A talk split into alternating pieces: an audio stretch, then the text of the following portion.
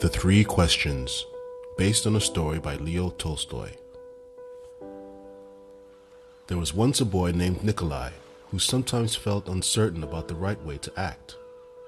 I want to be a good person, he told his friends, but I don't always know the best way to do that. Nikolai's friends understood and they wanted to help him.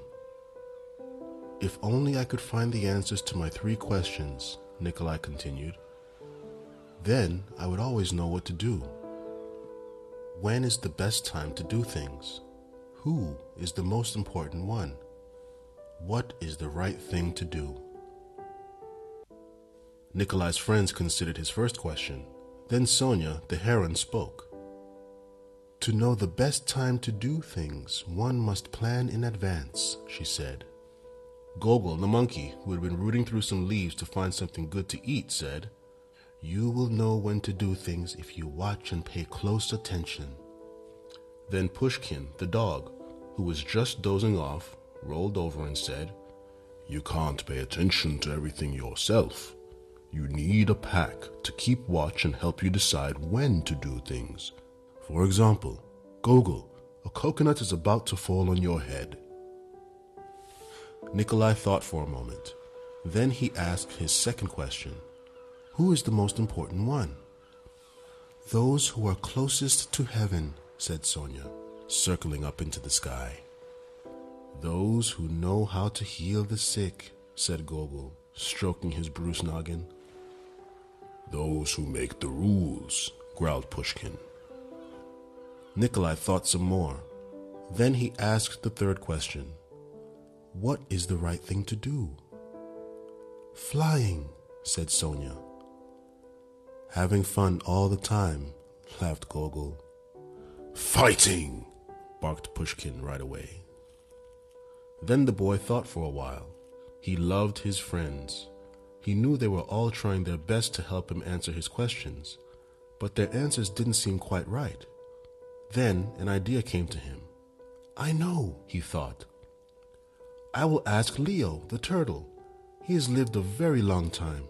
Surely he will know the answers I am looking for. Nikolai hiked up into the mountains where the old turtle lived all alone. When Nikolai arrived, he found Leo digging a garden. The turtle was old, and digging was hard for him. I have three questions and I came to ask for your help, Nikolai said. When is the best time to do things? Who is the most important one? What is the right thing to do? Leo listened carefully, but he only smiled. Then he went on with his digging. You must be tired, Nikolai said at last. Let me help you. The turtle gave him his shovel and thanked him. And because it was easier for a young boy to dig than it was for an old turtle, Nikolai kept on digging until the rows were finished. But just as he finished, the wind blew wildly and rain burst from darkened clouds. As they moved toward the cottage for shelter, Nikolai suddenly heard a cry for help. Running down the path, he found a panda whose leg had been injured by a fallen tree. Carefully, Nikolai carried her into Leo's house and made a splint for her leg with a stick of bamboo. The storm raged on, banging at the doors and windows. The panda woke up. Where am I? she said. And where is my child? The boy ran out of the cottage and down the path. The roar of the storm was deafening. Pushing against the howling wind and drenching rain, he ran farther into the forest. There he found the panda's child, cold and shivering on the ground. The little panda was wet and scared, but alive. Nikolai carried her inside and made her warm and dry. Then he laid her into her mother's arms. Leo smiled when he saw what the boy had done. The next morning, the sun was warm, birds sang, and all was well with the world. The panda's leg was healing nicely, and she thanked Nikolai for saving her and her baby from the storm. At that moment, Sonia, Gogol, and Pushkin arrived to make sure everyone was all right. Nikolai felt great peace within himself. He had wonderful friends, and he had saved the panda and her child, but he also felt disappointed. he still had not found the answers to his three questions. So he asked Leo one more time. The old turtle looked at the boy. But your questions have been answered, he said. They have? asked the boy. Yesterday, if you had not stayed to help me dig my garden, you wouldn't have heard the panda's cries for help in the storm. Therefore, the most important time was the time you spent digging the garden. The most important one at that time was me, and the most important thing to do was to help me with my garden. Later, when you found the injured panda, the most important time was the time you spent mending her leg and saving her child. The most important ones were the panda and her baby, and the most important thing to do was to take care of them and make them safe. Remember then that there is only one important time, and that time is now. The most important one is always the one you are with, and the most important thing to do is good for the one who is standing at your side. For these, my dear boy, are the answers to what is most important in this world. This is why we are here.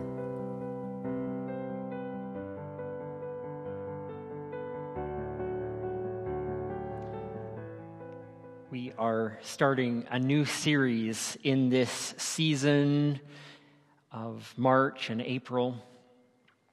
And we're going to be lifting the proverbial hood of our spiritual lives, taking a look inside, seeing what's working, what's not, tinkering a little perhaps, and assessing at how we're doing and how we're navigating. Many of us who either long ago or more recently have found our way to SSUC have come from very different spiritual experiences. Some of you have come from other traditions entirely, some from a more evangelical upbringing, many of you from what you might call a liberal United Church tradition or something similar. And some of you weren't raised or had any past experience in the Christian tradition at all, but have come with ideas and notions from pop culture, from what we've gleaned of the Christian church. For some of us, this might be a positive memory and experience wherever we've come from. For others, maybe a more negative or traumatizing past. Either way, it's important to always be evaluating what we learned, how we were formed early on, what we've unlearned along the way, what we now understand in light of where we are now on our journey, regardless of where that is. The concept of deconstruction is a concept that has come to the surface in many Christian settings. One might define deconstruction in this sense as the reverse of indoctrination. The process of systematically pulling apart and evaluating and assessing one's beliefs. I've called this series I Once Believed reframing a traditional Christian past.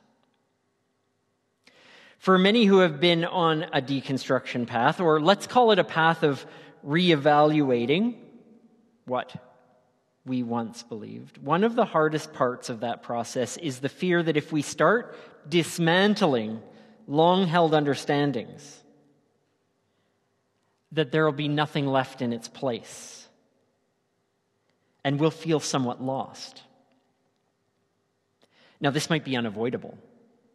Whenever we look closely at the things that have uh, been frameworks for us, we are always at risk of losing something that was helpful at one time. But as a process, it's perhaps more fruitful for us to think of it not as deconstructing, but as reframing which might allow the same evaluation and evolution to happen while at the same time offering alternatives to what we might decide to discard and or new ways of understanding concepts that have relevance for our living today. So, over the next few weeks, we'll look at different facets of the Christian tradition, different beliefs that many of us learned as basics of Christianity. And we'll ask, are they really? We'll dig into the motivations for them, the potential harm that they can cause, and share some new understandings, some expansive alternatives that won't leave us rudderless and move the conversation along. This series is for those that have been doing this work for years and years, and it's for those who are just starting to think about what it is that being a spiritual seeker, that doing so in a context of perhaps a Christian tradition, either from the past or because there's intrigue there, what it all means. And I know we likely want to dive right in to some of those examples that you've been sharing with me over the last few weeks, and I'm grateful for those who or what God is, beliefs around Jesus, around baptism, around what the Bible is and its place. We'll get to all of those. But first, I think it might be helpful for us to ask the question what do we mean by beliefs? What is that word and why are we using it? And should we? That is probably where we need to start. Whether we like it or not, we're rooted in a tradition of belief. It is really hard to get away from it, as much as we try. Written beliefs have always been an attempt to have a group of people give intellectual assent to something that defines the limits, the boundaries of thought. Every tradition has them that says, well, this is what it means. This is the box around within which our tradition works. And really, since the fourth century, codified creeds and statements have become a way for the church to do a lot of things, but mostly to exert power, to delineate orthodoxy, which is just to make sure that everyone is in that box, and so define who is in and who is out.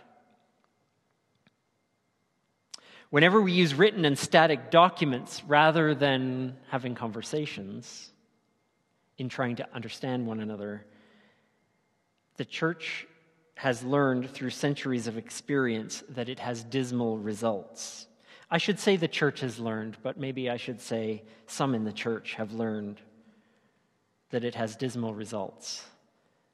Trials, burnings at the stake, defrockings, beheadings, wars, schisms, extremisms, and every manner of violence.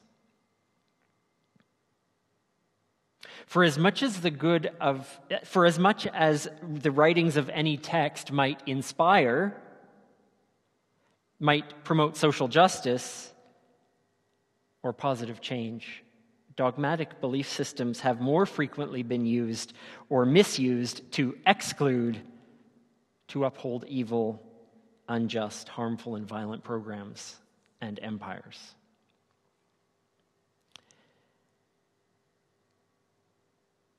So, to speak personally, and I know that many of you have experiences connected directly to this kind of misuse and abuse, many in our community have been harmed by the exclusion, the rigidness, the hatred that's born of that kind of dogma. And if not us directly, then we've witnessed it and needed to act as a result. Social issues, areas of justice, acceptance of people just as they are, decisions to shame or exclude, these are painful and lasting wounds that many of us still bear. and we need to heal from them. We need to talk about them. we need to ensure that they don't continue. Our culture, our 21st century society, is past ready, so past ready to be done with these kinds of sweeping statements or beliefs or creeds that define what life should be, that delineate what should be believed about what and whom.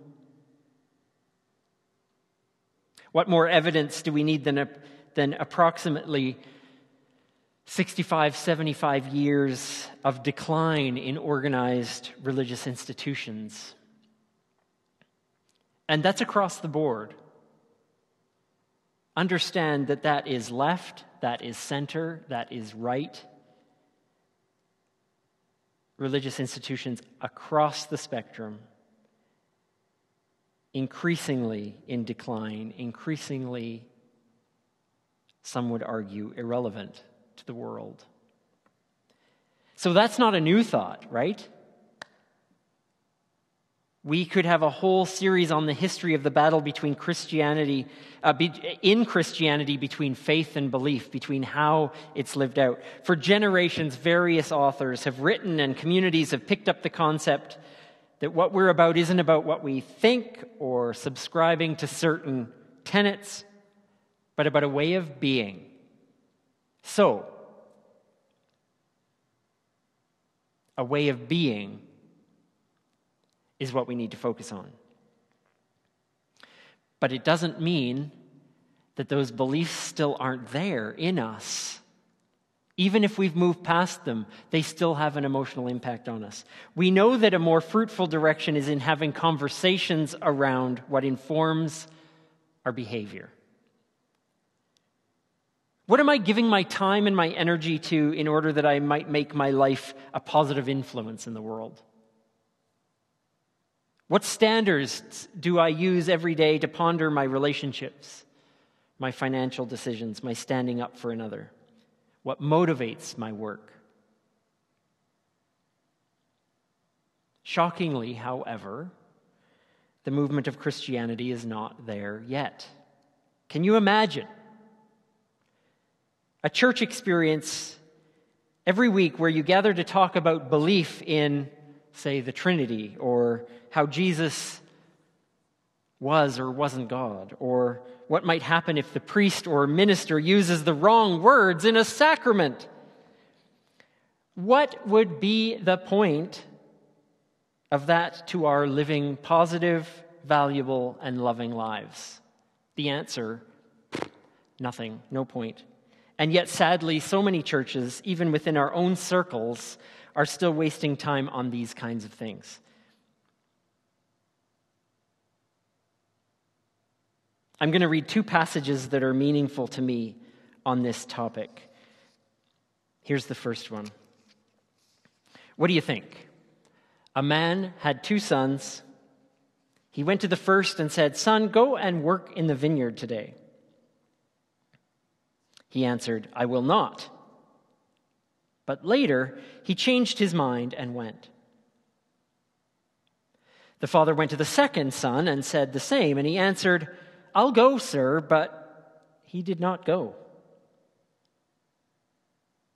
Which of the two did the will of his father? Jesus' followers said, The first.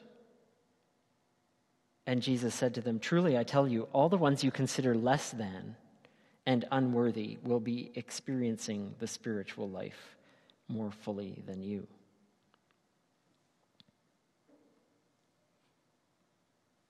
Here's another one.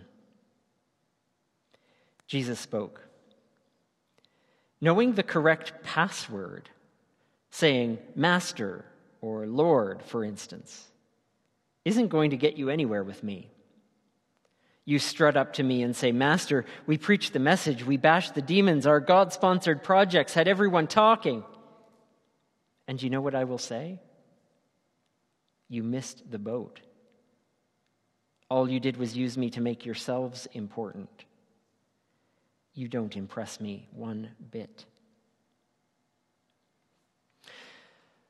These two simple stories from centuries ago are condemnations of empty words. It doesn't matter what you say you'll do, it doesn't matter what you believe or who you say you know. It doesn't matter what religious box is checked on your census form. What matters is what good you do. There are multiple examples of these kinds of harsh words in spiritual writings for those who emphasize beliefs over behavior, dogma over lived values.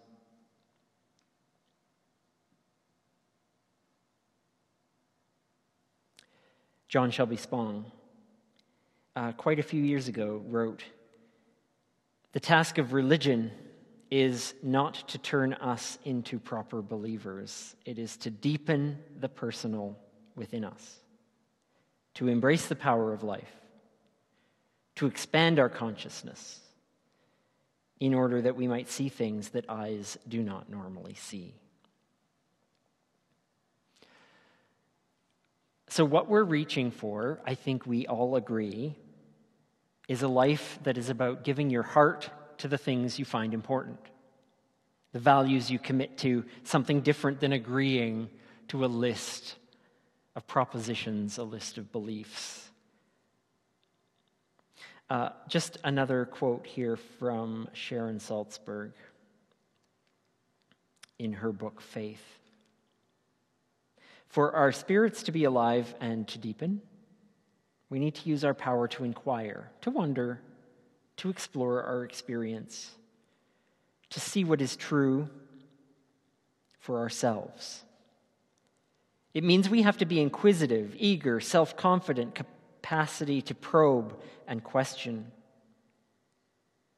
open to the messiness, the discordance, the ambivalence, and the vitality of questioning. Only this way will our faith be our own and not something borrowed. So, this is, a, this is a key piece for me when we start talking about beliefs. We can't inherit some belief, some idea, some set of values that we ought to believe. We can't just take that in, be taught that, be uh, and absorb that. We can't inherit it from the previous generation, but neither, and maybe even more importantly, neither can we inherit it from our past selves. We can't presume that something true will always be true. There are things that are true for us as children, as teens, as young adults, that we then outgrow.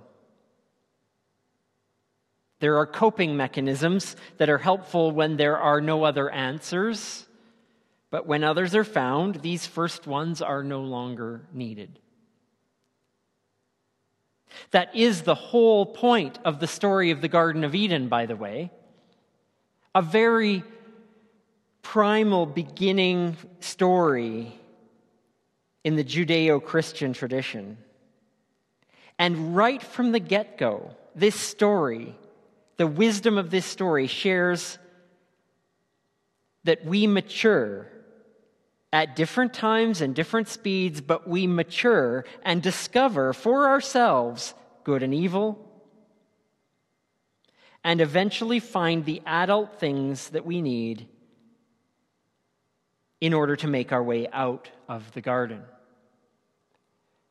Leaving the garden ain't a punishment, it is what we all do when we leave our past selves behind, when we leave our childhood behind. We all leave the garden.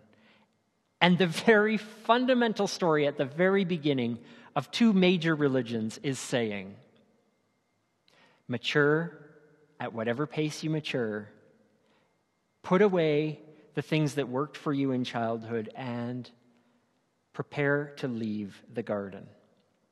Prepare to leave your childhood. Prepare for adult questions and adult solutions. What we all desire is to come to a sense of meaning and value for ourselves. Open to sacredness in every place and in every person, and aware of the messiness and the struggle of that.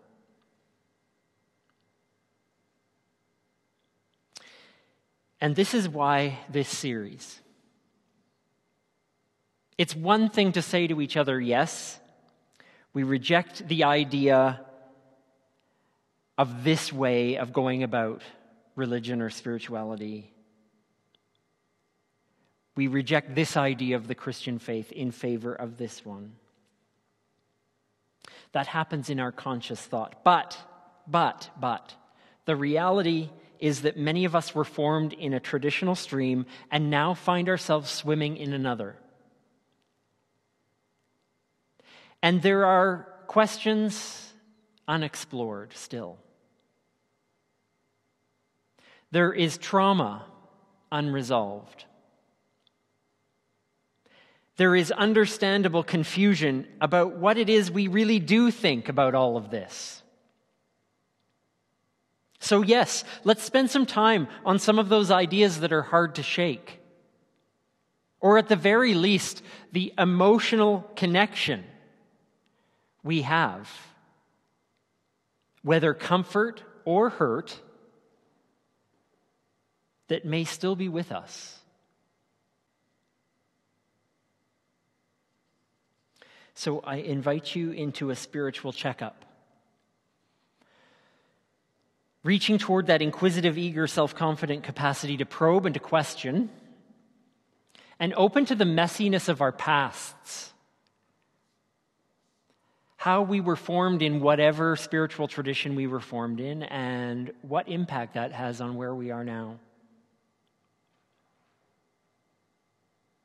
Spiritual awareness is being honest with ourselves intellectually, with what makes sense to us, what contributes to our understanding of life and our view of the world and the values we hold, being true also to our emotions, what we truly miss what we truly need to leave behind, what we truly need to hold on to.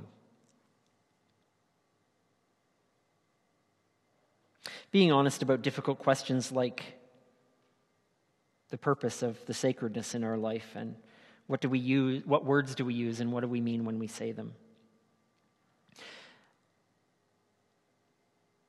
there's no lightning bolt that will strike if we simply say you know what this used to work for me and it doesn't anymore, and I'm putting it aside.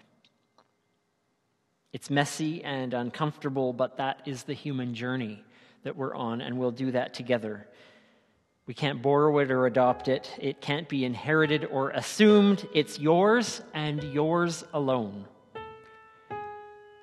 And yet shared in safe places like this. So may we continue creating our journey with one another, creating the lives we wish to live, the world that will be better, impacted because of it. And as we work to do that with each other over the coming days and weeks, may it be so for us in healthy ways.